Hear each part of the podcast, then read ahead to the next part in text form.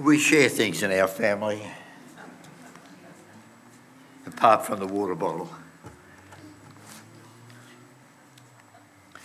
Not like the uh, fellow who was visiting McDonald's and he saw this elderly couple sitting at a table and they had one container of some drink and they had two straws. And he thought, oh, isn't that lovely?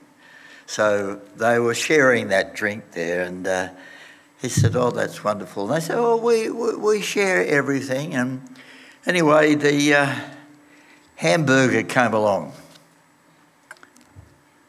And the hamburger was cut in half.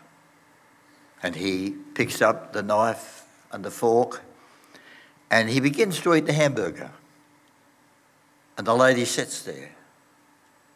And he eats the whole hamburger. And, and this man said, I, I, I thought you shared, why is your wife not eating? He said, Oh, well, it's my turn for the teeth. so, my turn for the Bible and the reading. It, it was Friday and my phone rang. We were entertaining some people, and, and my phone rang, and I had a quick look at it, and I saw that it was from the pastor. So I uh, had a little listen to what the pastor had to say, and he said, Oh, I, I don't feel too well at all. And I knew that they'd been in South Australia, and well, if you go to South Australia, you get what you deserve. Sorry.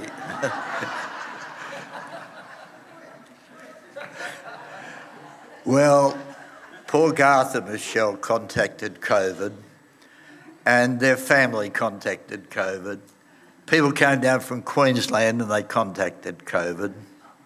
So, South Australia was the most unhealthy place.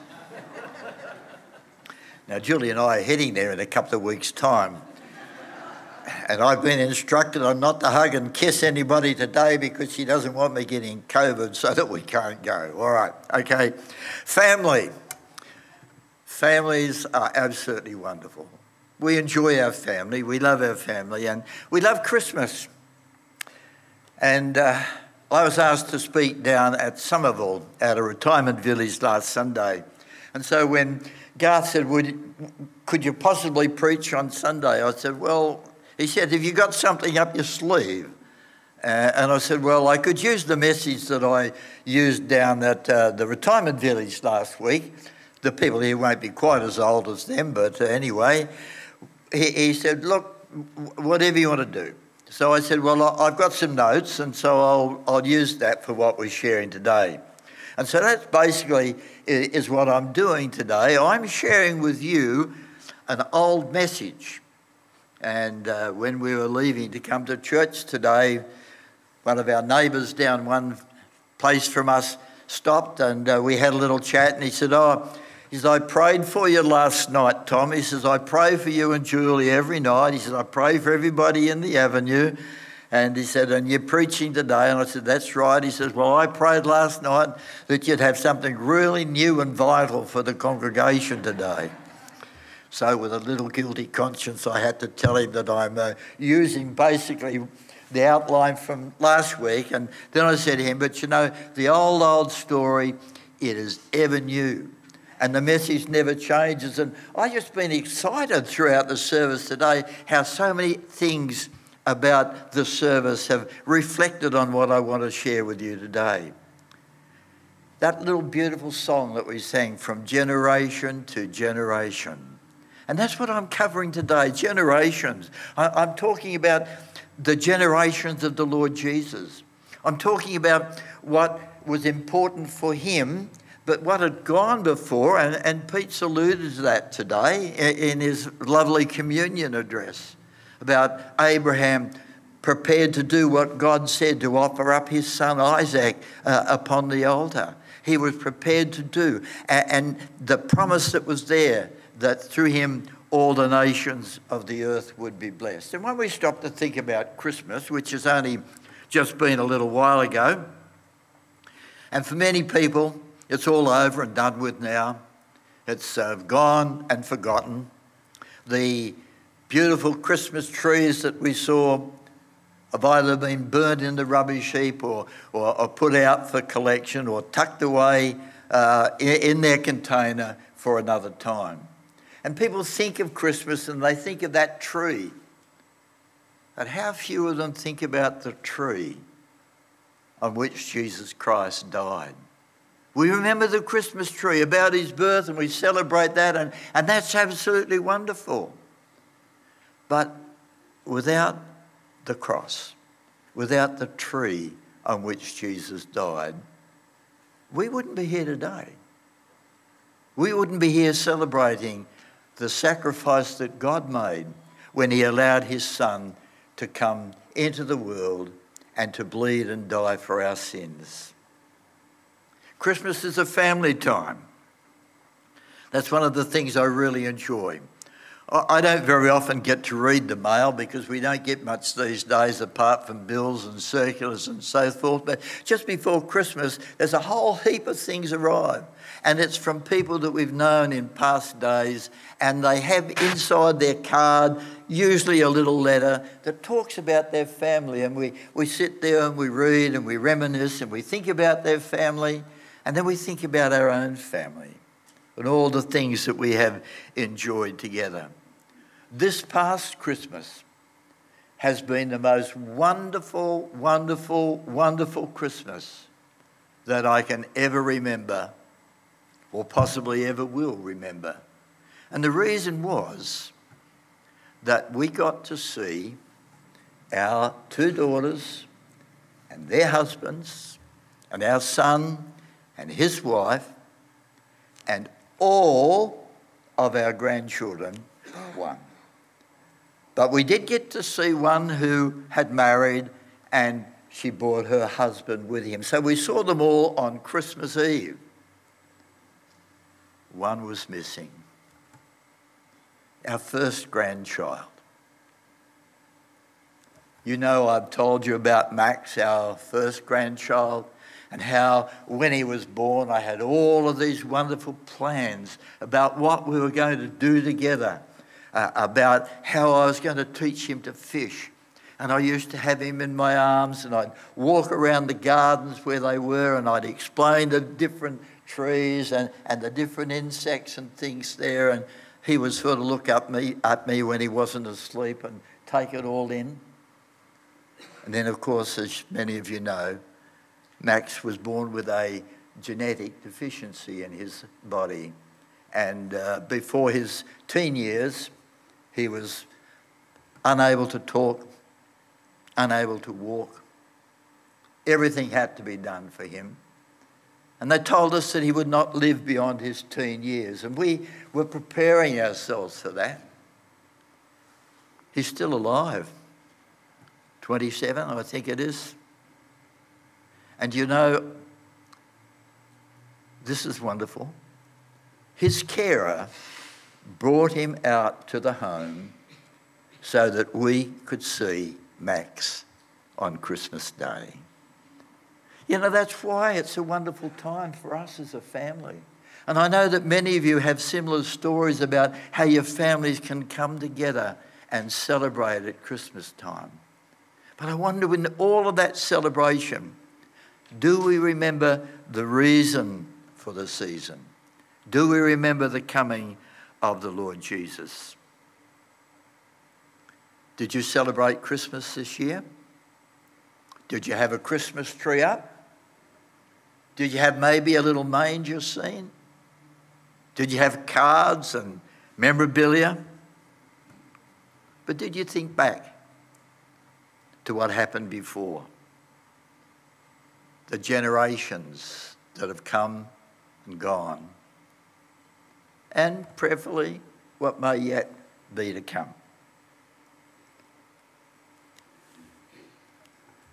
After Christmas, our son and his family went up to Marysville. And they were going to go and take the kids fishing there. Julie's father and her uncle took me up to Marysville and taught me how to fly fish. Took me a year before I caught my first fish.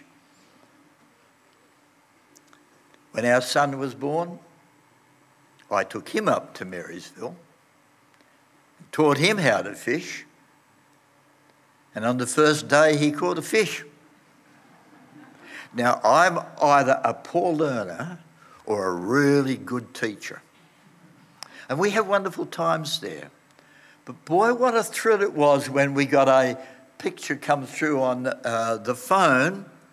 And here is our 13 year old, 14 year old grandson in a pair of waders out in the stream up at Marysville. And in his hand, he's got a net and he's got his rod, and at the end of the line, you could see the first fish that he caught. So I've got all those wonderful memories about the generations. And throughout the scriptures, we read about generations, about how important they are. And in, in our scripture reading today, we read about the generations that preceded the coming of the Lord Jesus Christ. Have you ever done your family tree? Come on, be honest. Who's done their family tree? Let's see a hand or two. Three, four, five, six. No, nobody over there's done their family tree. They don't, they're not old enough to have a family tree, all right? So some people do this. I've never done it personally. I have relatives that have done, so I have a little bit of information about those who have gone before. And one of the ones that went before, as far as I was concerned on my mother's side, was her grandfather. And he was a doctor of divinity within the Presbyterian Church. So I've got a great heritage. But it doesn't matter whether my great great grandfather was a doctor of divinity or whether he happened to be whatever religion it might be, it doesn't mean a thing. Because it all comes down to our personal relationship with Christ. This week I conducted a funeral service for one of our neighbours in the village. And after the service, uh, a couple came up to me, two men. Uh, one was uh, older than the other, and he, the older one said to me, are you a retired priest or something? Uh, and I said, Well, I'm not a priest as such, but I have been a, a pastor for a number of years. And then he said, You know, you, you, you know what you're talking about up there, do you? And I said, Yes. He said, You know the, the, the scriptures? I said, Yes. He said, well, he said, I've got two nephews. He says, And they both trained for the priesthood. Oh, I said, that's interesting. He said, oh, yes. He said, we're real proud of them, you know, it was real good. One of them continued in the priesthood, he said, and the other one gave up and went to work. He said, but we're, we're real proud of them. And it's good for us to have a heritage. But I said to him, you know, God doesn't have any grandchildren, He only has children. So if you're a person today who's relying upon the faith of your parents, listen to this, or your grandparents, it's of no benefit to you whatsoever apart from the things you learn and the decision that you make. You think about that as we continue. We go back to uh, the genealogies a little there. God made that promise to Abraham in Genesis 18, verses 18 and 19, where we read, Abraham will surely become a great and powerful nation, and all the nations of the earth will be blessed through him. For I have chosen him. Why? So that he will direct his children and his household after him to keep the way of the Lord by doing what is right and just. So that was the direction that is given him, and it's the same direction that's given to Christian parents today that we are to train up our children in the way of the Lord and to teach them what is right and good so that they might walk in his way. They're not to follow us, but they are to walk in the way of the Lord that is set before them on the decision that they make. And then he goes on, do what is right and just, so that the Lord will bring about for Abraham what he has promised. Back in chapter 12, verse 2, we read, I will make you into a great nation, and I will bless you, and you will be a blessing. I will bless those who bless you, and curse whoever curses you, and all the peoples of the earth will be blessed through you. And that blessing includes you and me. But it has to be passed on.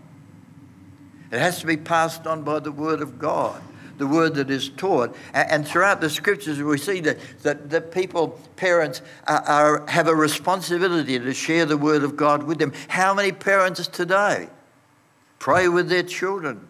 How many parents today read the scriptures? How many parents today share faith with their children?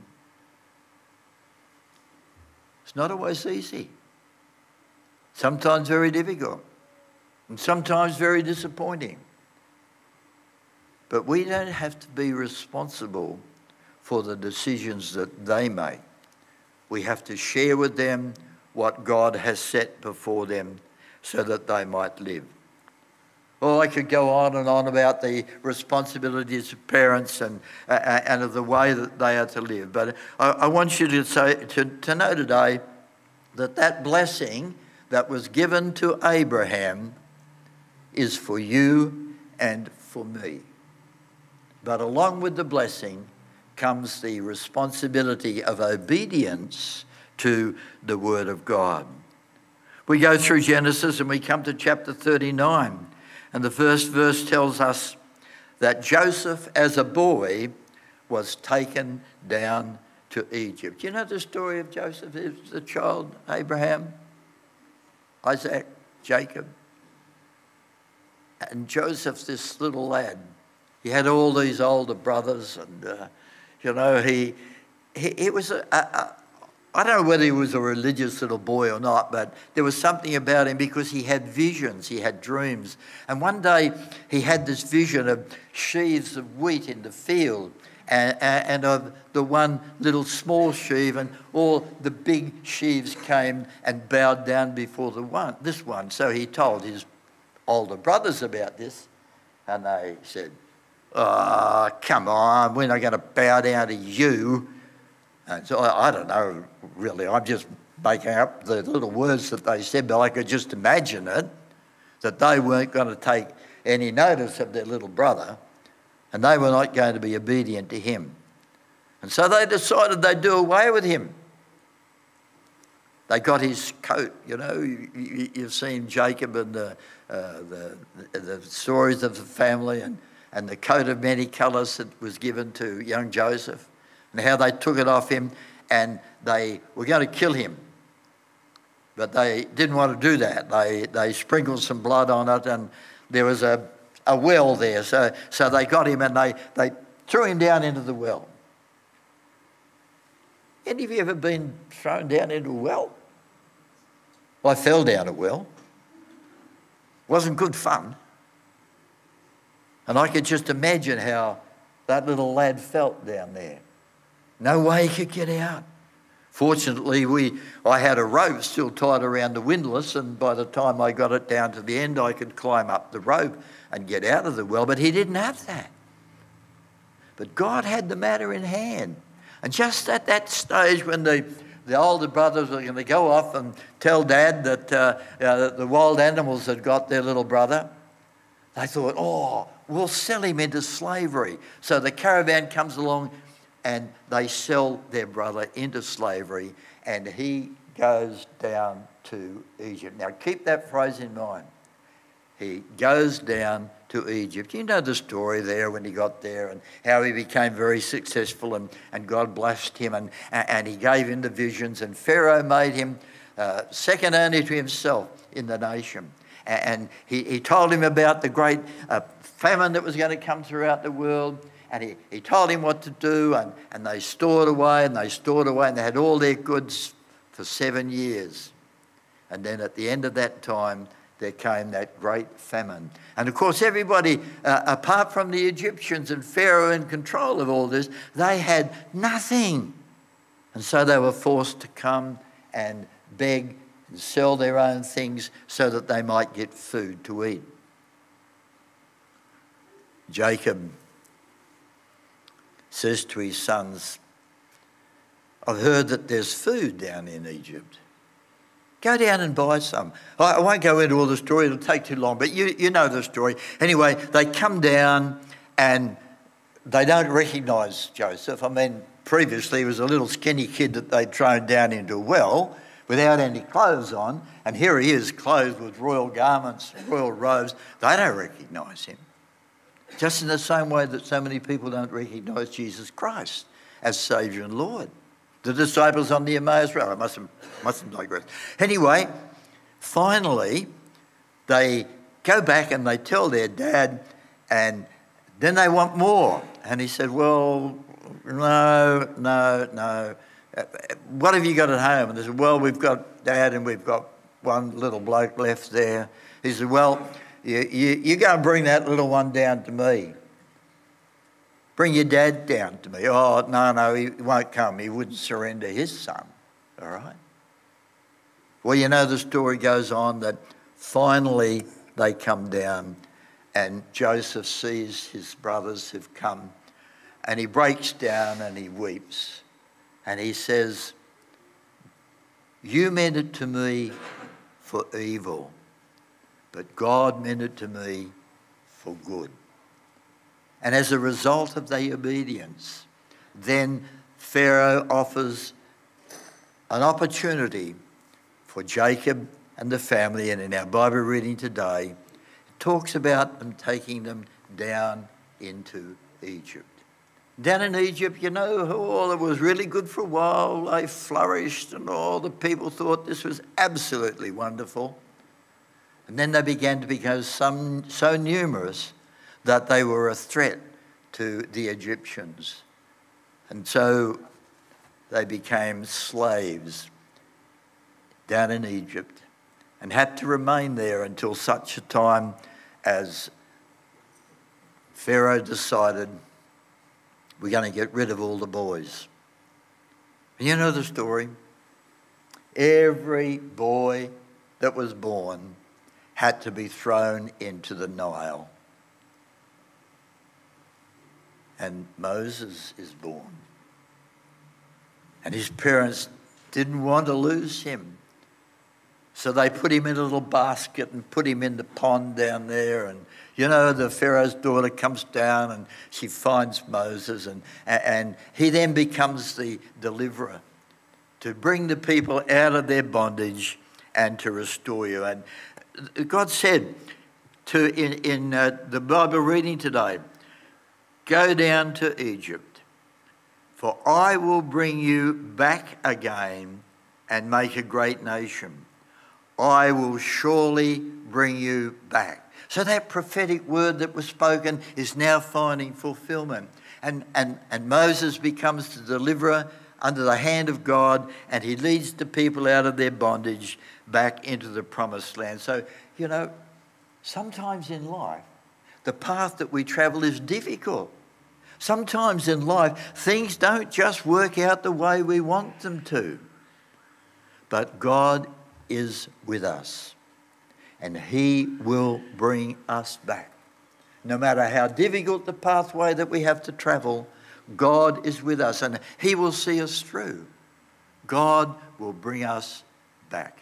And what a great day that is when we come to realize that no matter how bad the situation seems to be. No matter how difficult the, the times that we experience, God is with us and He will bring us Israel, as an infant nation, went down into Egypt and God brought them back. Now, over in Matthew chapter 2, verses 13 and 15, I better go, hurry, or I'll be in trouble. When they had gone, an angel of the Lord appeared to Joseph in a dream. Get up, he said. Take the child and his mother and escape to Egypt. Stay there until I tell you, for Herod is going to search for the child to kill him. You see the comparison here? You see how it's all part of God's plan and it's all working together, all fulfilling what God had promised? Just as the, uh, the leaders in, in Egypt killed the, the boys there, but saved that little one, so now in the situation here where Jesus is about to be born, there is a destruction coming. He's going to be put to death. But the angel of the Lord says, escape to where? Egypt. Okay, following that pattern. So down Mary and Joseph take their baby and they go down. Yeah, just a quick diversion. Who, who had a manger scene this year? Any of you have a manger scene? None of you, all right? Well, oh, some of you did, one person, okay. You know what you're missing. But on the manger scene, you'll see there uh, Mary and Joseph and little baby Jesus, and, and you'll see it, shepherds there, and you might even see angels. And who else do you see? Yeah, the wise men. Thank you. Go to the top of the class, all right? But that manger scene is wrong. The wise men weren't there. They did not come until some time later. Most people, most commentators think probably almost two years before they arrived. They had seen the star in the east and they had come to worship the Lord, but it was a long journey. And they went and saw Pharaoh, and uh, they went, went, went to, to see the, the leader there and, and said, We have come to see the king that was born. And he said, Oh, wow. Go and see, and then come and tell me where it is so I might go and worship him. But his plan was to kill the baby. And when the Magi, the wise men, the three kings got the word from the Lord, they went on their way. And Mary and Joseph and Jesus are down in Egypt until the Lord sent for them to come back. Once Herod had uh, gone and there was no further opportunity for him to fulfill his plan to destroy Christ. Now, all around the nations of the world today, there are those who want to be rid of Christianity and they want to put Christ to death. It won't work for them. God is in control and He will bring us safely to the destination. I think I better wind up. I get so excited about the gospel, I really do. it's so wonderful. So wonderful how God is working his plan out. So never get discouraged, my dear friends. God is in control. Look, it doesn't matter if you, I'm talking from my perspective, if your wife goes in for an overnight procedure and it takes six weeks before they let her out again, God is there. He's in control. And there is nothing that can harm us but that God allows it and will use it for His glory.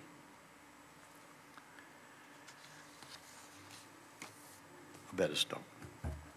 The past for Jesus was his ancestry, the Old Testament. His present was in his infancy and ministry, the New Testament. And his future is in his prodigy, the church. We are living epistles. We are the continuation of that age old story and with that continuation comes a responsibility. The Old Testament speaks to us a lot about God, and the New about His Son, and the Holy Spirit through the living epistles. Next Sunday, I see we're having a baptismal service. And I understand, I think there's three people, is that right, Garth? Yep. Garth's nodding. He can't speak, but three people up the back. I mean, he, he's nodding. Three people next Sunday are being baptised. I wonder what about the rest of you? I know there are many people here today, many young people that love the Lord, but they've never been obedient to Him in baptism. Abraham loved the Lord, and he was obedient to that position when he was about to slay his son because he trusted God and then found the ram that was caught by its horns in a thicket as the sacrifice that God had provided. And the Bible says obedience is the pathway of blessing. God gives his spirit to those who obey him. So if you have never been immersed, it's an act of obedience. God promises that in your act of obedience, you will be filled with His Spirit. It's His promise, it's not mine, it's His promise. He gives His Spirit to those who obey Him. So if you are a believer but you've never obeyed Him in Christian baptism, time for you to make that decision. Time for you to speak to Garth or any of the elders. They would just love to share with you that pathway of obedience to Christ. Father, thank you for your word. We thank you that it is a generational message, it never changes. And the promise of blessing is always there to be to those who are obedient to Him. And I ask today, Lord, that uh, you will take these words as uh, we've sought to just see Christ in all the scriptures and to see the future knowing that He is in control. And may each and every one of us be submissive to Him and walk in that path of obedience, teaching, proclaiming, living out, and obeying your word. And we ask it through Christ our Lord. Amen.